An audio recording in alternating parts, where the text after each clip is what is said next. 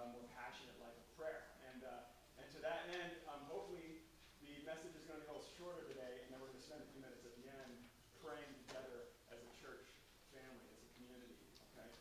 So uh, today we're going to look at uh, the title, the name Prince of Peace. What exactly does that mean that Jesus is the Prince of Peace? Listen to God's word from Isaiah 9, 1 to 7. You can follow along in your order of worship if you don't have a Bible. Um, this is the word of God. But there will be no gloom for her who was in anguish. In the former time, he brought into contempt the land of Zebulun and the land of Naphtali. But in the latter time, he has made glorious the way of the sea, the land beyond the Jordan, Galilee of the nations. The people who walked in darkness have seen a great light. Those who dwelt in a land of deep darkness, on them is light shone. You have multiplied the nation. You have increased its joy. They rejoice before you as with, as with joy at the harvest, as they are glad when they divide the spoil. For the yoke of his burden and the staff for his shoulder, the rod of his oppressor, you have broken, as on the day of Midian. For every boot of the tramping warrior in battle tumult and every garment rolled in blood will be burned as fuel for the fire. For to us a child is born, to us a son is given, and the government shall be upon his shoulder. And his name shall be called Wonderful Counselor, Mighty God, Everlasting Father, Prince of Peace. Of the increase of his government and of peace there will be no end. On the throne of David and over his kingdom to establish it and to uphold it with justice and with righteousness from this time forth and forevermore. The zeal of the Lord of hosts will do this. This is the word of God. Father, we pray that you would help us right now um, to listen to you. We pray that your Spirit would work in our hearts, that you would work your truth down deep into our very being, the core of who we are, and that we would be changed as we spend, spend a few minutes meditating on Jesus, the one who is the Prince of Peace. We pray this in Jesus' name. Amen. Well, I, I'm not sure that anything in our home is the way it should be at this point. Um, this, uh, this reality was impressed um, afresh, anew upon us th- just this past week. We were sitting in our dining room around the dining table, and uh, a lot of our Christmas decorations are out. So we have one of those things. I don't you know these things are. It's like a, it's like a, uh pyramid windmill carousel nativity scene, you know, where you light the candles and it makes them spin around. Some of you guys know what I'm talking about. Of you guys might have one of those.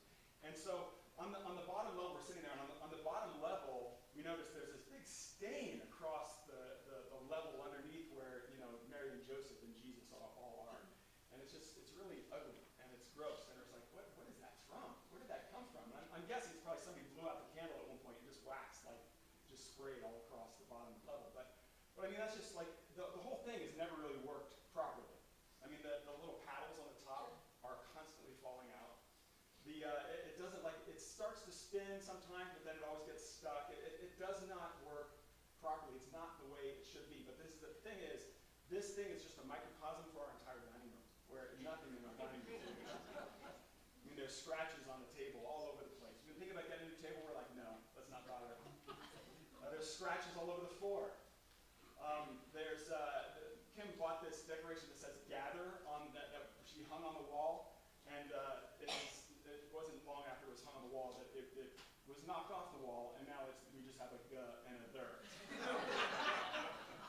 Nothing is the way it should be, and that's just a microcosm for our whole our whole house, which is a microcosm for our entire life. And it, it would be one thing if it was just our stuff that wasn't the way it should be.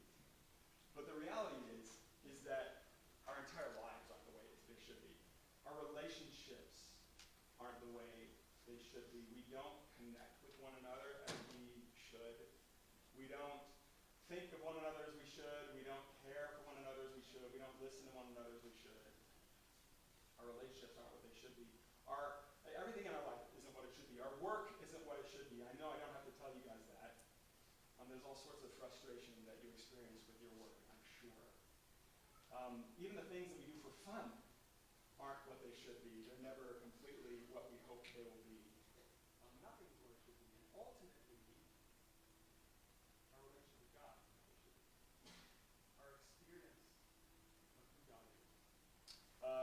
The very presence of God isn't what it should be. We don't, we, we aren't as intimately connected with Him as we were made to be. Um, Isaiah tells us that this child who will be born and reign is the Prince of Peace.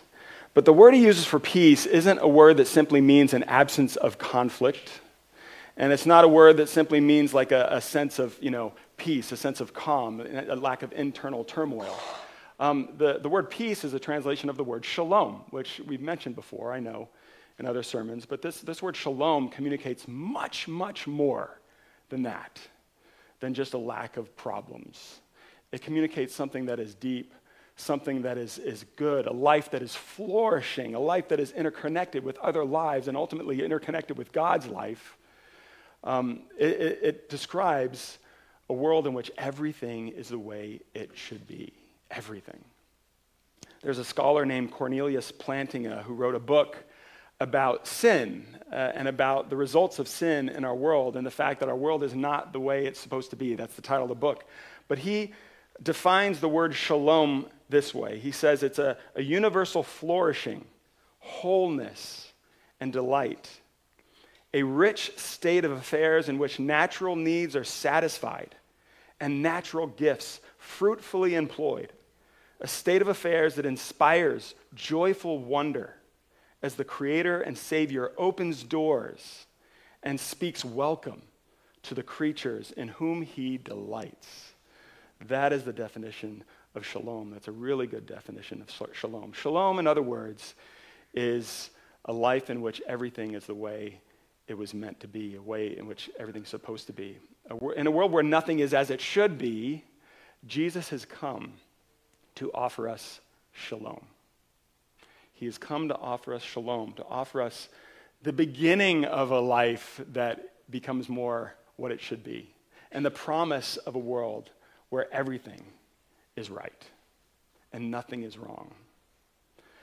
But I think in order to know Jesus and worship him as the Prince of Peace, we first have to understand what peace cost him. What was the cost of peace? And I think we can get at that by looking later on in Isaiah, in Isaiah chapter 53, which is one of the, one of the most famous passages in Isaiah, in the Old Testament maybe, of all. And, and it speaks more clearly to the mission of the Messiah, the mission of Jesus, more than any other passage in the Old Testament. But it talks about shalom in that chapter. And it says this in, in Isaiah 53, verse 5 it says, But he was pierced for our transgressions, he was crushed for our iniquities.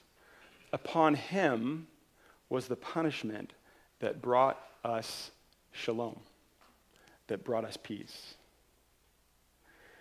The source of peace, the only source of peace, is the suffering and sacrifice of Jesus. That is why he was born 2,000 years ago as a baby, in order to grow up in a world, in order to suffer in this world that is broken by sin, that's not the way that it should be, and then ultimately to die on the cross, taking upon himself our sin and also taking upon himself all of the brokenness that goes with it. And it's through his suffering and his sacrifice that we have hope of being made whole, of being healed of experiencing shalom. There's a beautiful story by a guy named Walter Wangerin. I don't know if any of you guys have heard of it, but uh, it's, it's, a story called The Ragman. And, uh, and in the story, the narrator tells this, tells this story. It's really short, just a few pages long. And The narrator sees this man, this young, handsome, strong man, who is going throughout the streets of the city. And he calls him the ragman. He's pulling a cart behind him. And he's got all these beautiful, shiny, nice new rags. And he's, he's going through the city and he's crying out, Rags, rags, new rags for old. New rags for old. And so he comes upon this woman who's sitting on her porch and she's weeping. And her heart is broken. And he comes over to her and he says, Rags, rags, new rags for old. And, and, and he takes this handkerchief that she's sobbing into. He takes it from her, and he takes a new cloth from his cart and he puts it on her lap. And when he takes it from her, suddenly her face changes. And the sense of calm comes across her face. And she's no longer crying, but what happens is, as he takes that rag, he puts it to his own face and he starts to sob. And he cries. And then he continues going through the city, pulling his cart as he's sobbing rags, rags, new rags for old. And then he comes upon this little girl who's got a head bandaged, a bloody wound on the side of her head. The blood is soaking through the bandage. And she's sitting on the ground. And he says, Here, rags, new rags for old. And, and, he, and he takes this bandage from her head. And, and the narrator says it was, it was amazing what I saw because with the bandage went the wound, and he put it on his own head, and suddenly he was bleeding. And he gave her a new bonnet. And when, he, when she, he put that bonnet on her, her face began to shine. No longer crying, no longer hurting. But now he's sobbing and he's bleeding, and he continues going through the city, pulling his cart more and more frantically now. And he comes upon a man who's just leaning, uh, he, he looks hopeless. And, and he's leaning against a wall, and, and the ragman says to him, You know, why aren't you out working right now? And that man's like, What are you kidding me? And he, and he leans away from the wall, and his arm is missing, unable to work because he's physically not able to. And, and the ragman says, Rags, rags, new rags for old. And, and the ragman takes off his jacket and puts it on the man.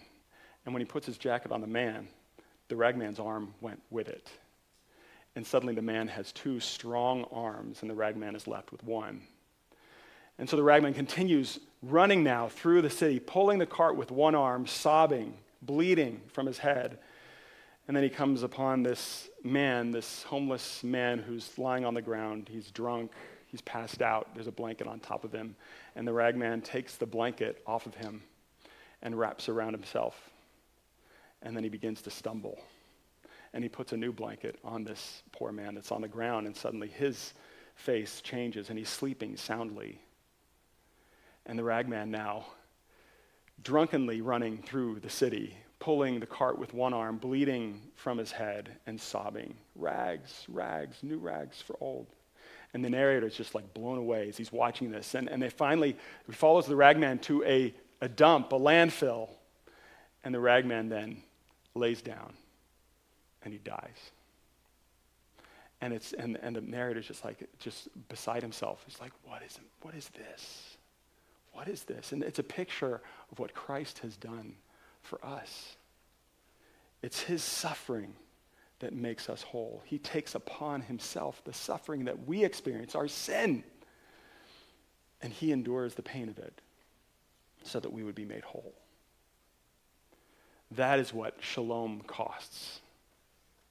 That is what shalom costs. But, but something else that, that I think is really important to notice, just back in this passage in Isaiah 9, is I, I originally called it the physics of peace. I'm not really a scientist. Maybe we should call it the science, peace, science of peace, maybe the chemistry of peace. Feel free to correct me afterwards. But, uh, but um, you look at this verse 7, and uh, right after uh, the, Isaiah calls him the Prince of Peace, he says, Of the increase of his government and of peace, there will be no end. The word for government is actually uh, the same word that he uses for prince, it's just another form of it. So he basically says he's the Prince of Peace. Of the increase of his princing, and of his shaloming there will be no end. There's this idea that, that his rule and, and, uh, and, and the shalom, the peace that he brings, is not something that is static, that's done, but it actually increases and it grows and it gets bigger and bigger and bigger and it doesn't end.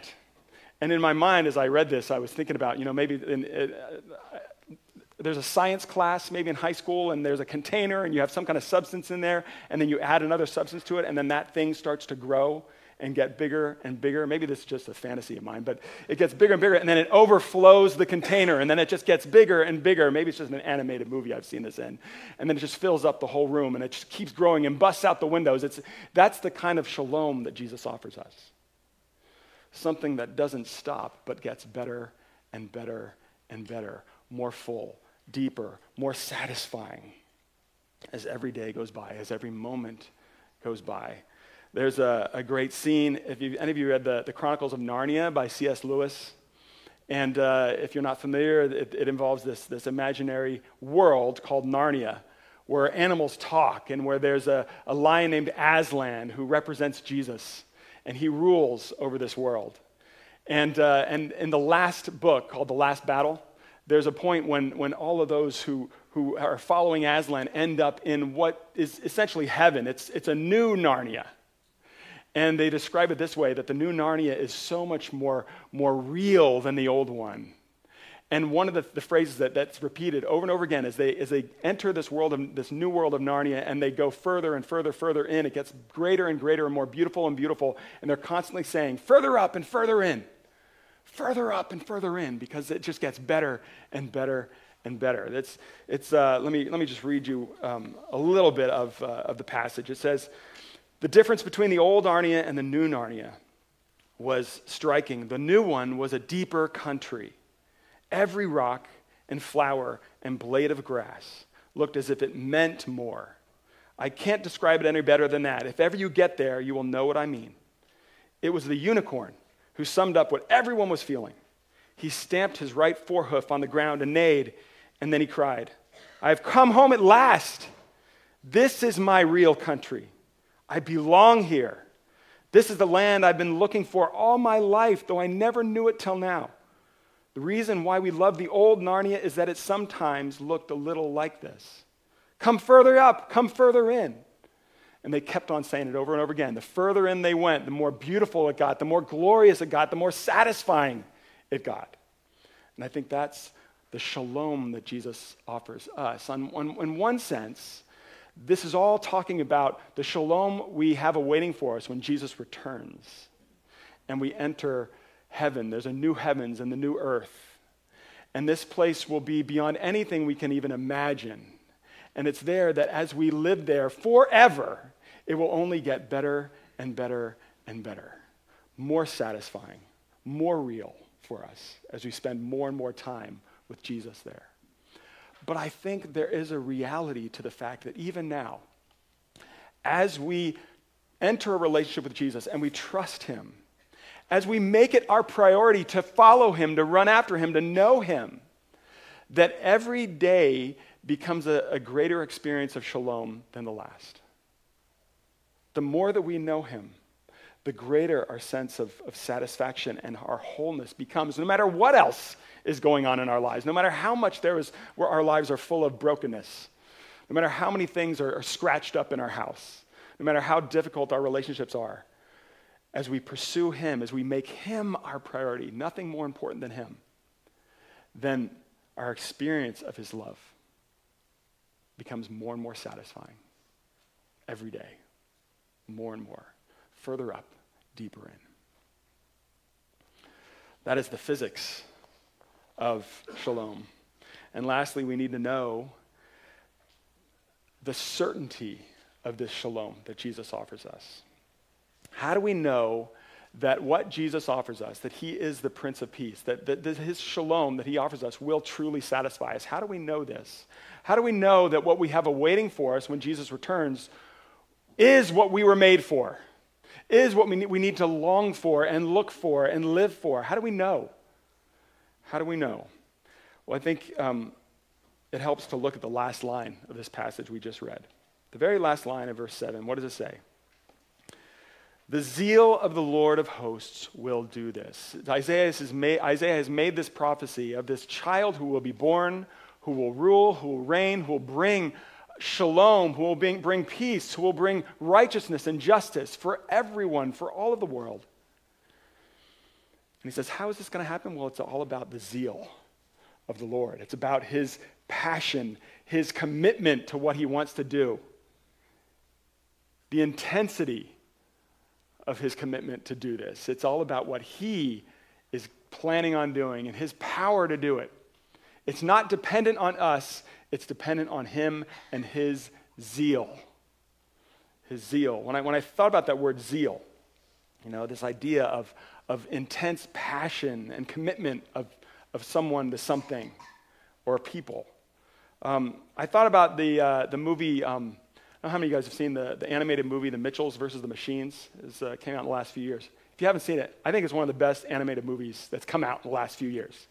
It's so good, but it's basically a world in which uh, this, this smartphone is, uh, its AI is able to basically take over the world. It's trying to take over the world.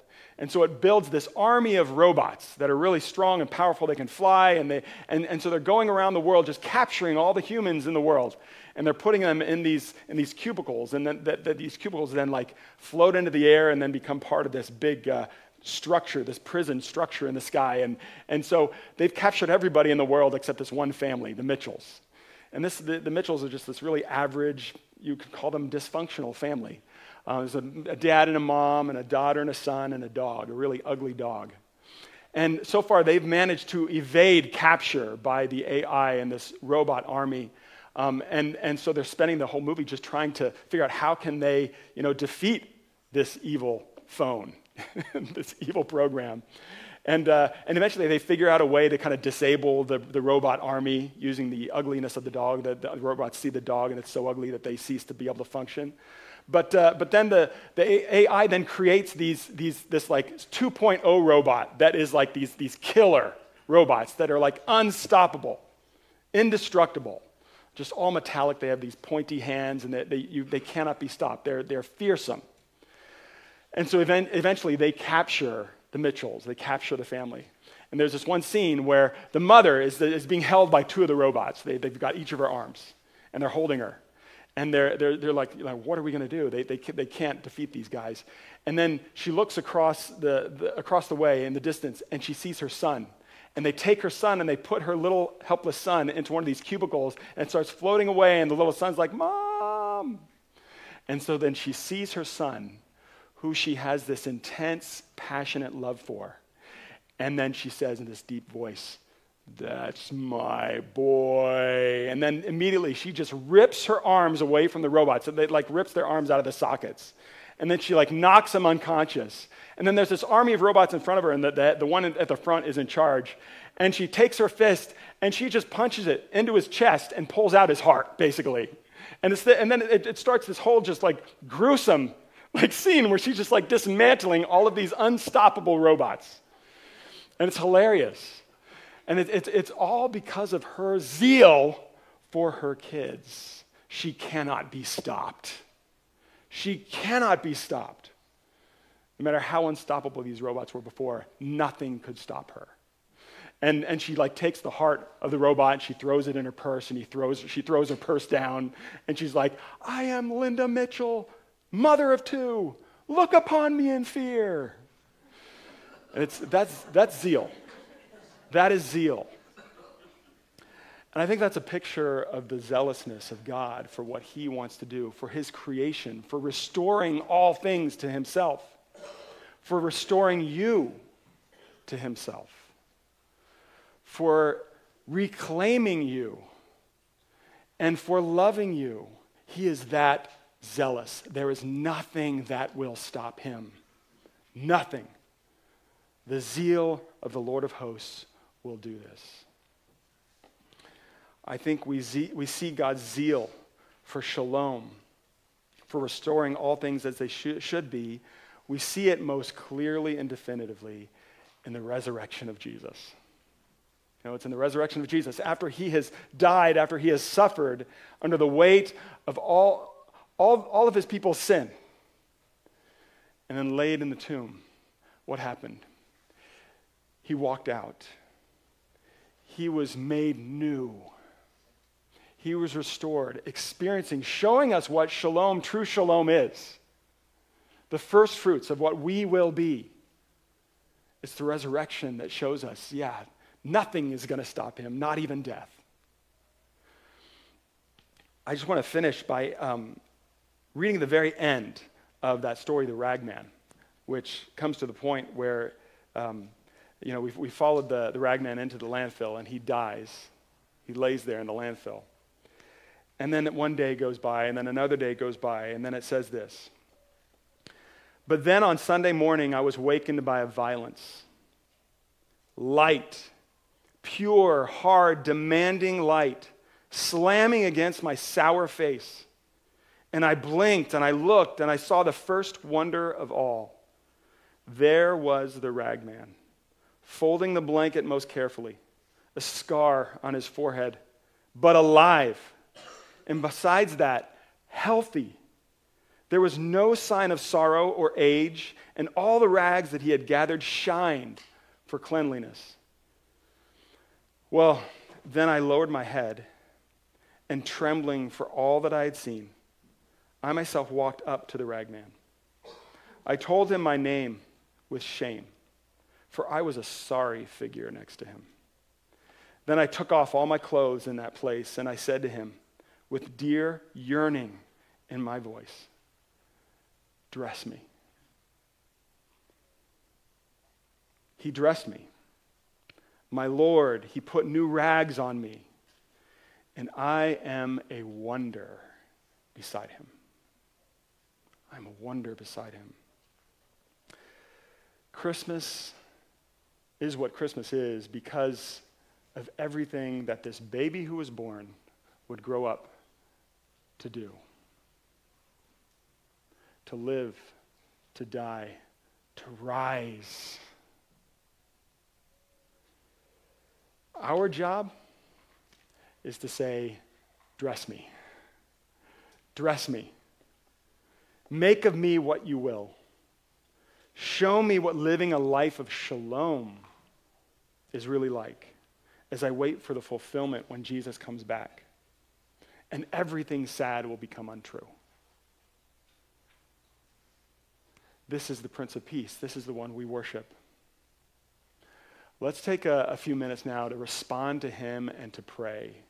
Um, and as, as we've said the last few weeks, I mean, for some of us, praying in a big group maybe is not that natural, maybe it's uncomfortable.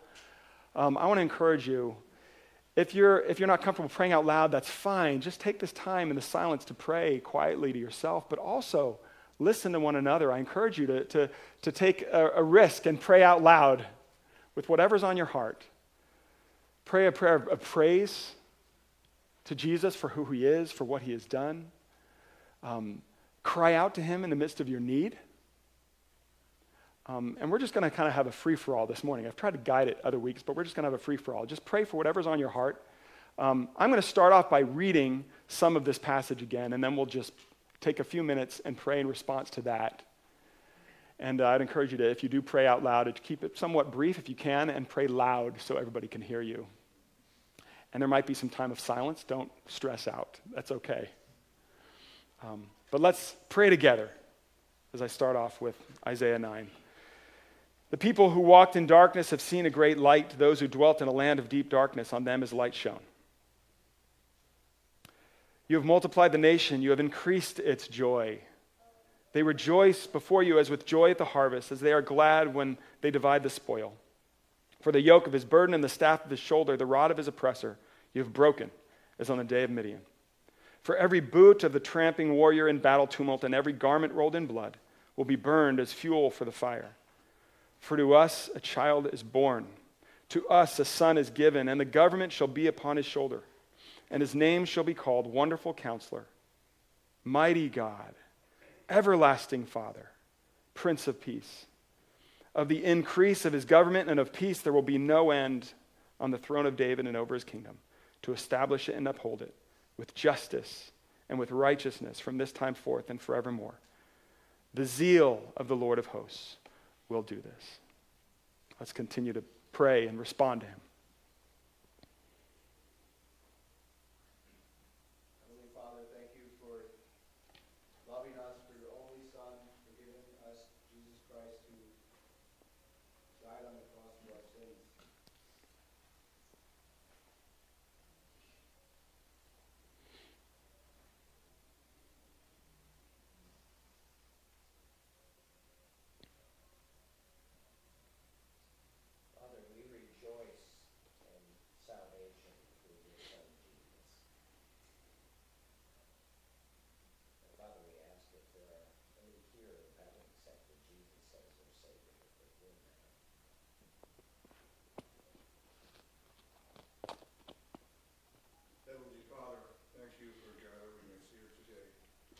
Your. Thank you for coming in.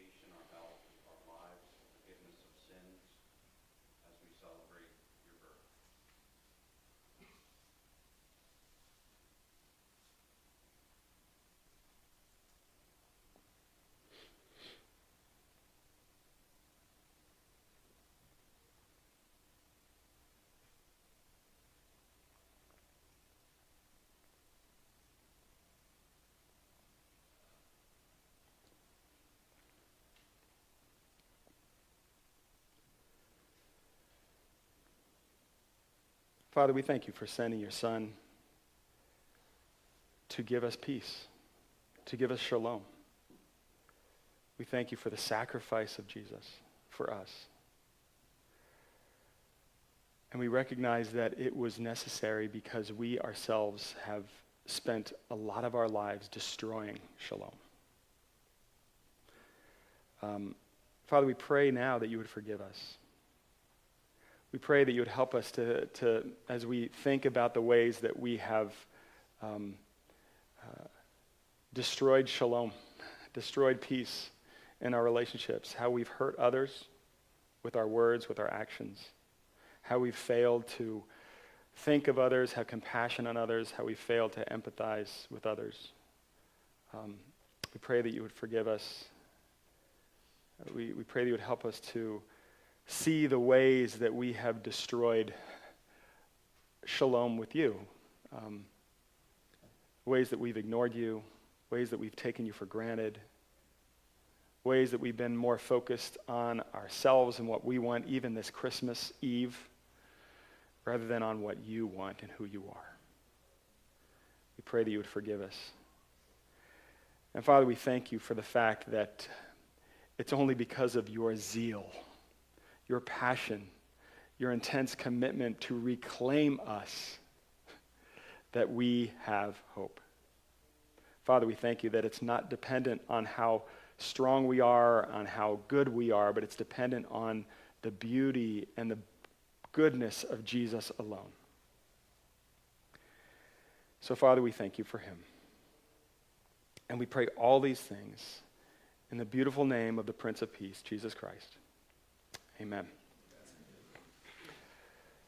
We now have an opportunity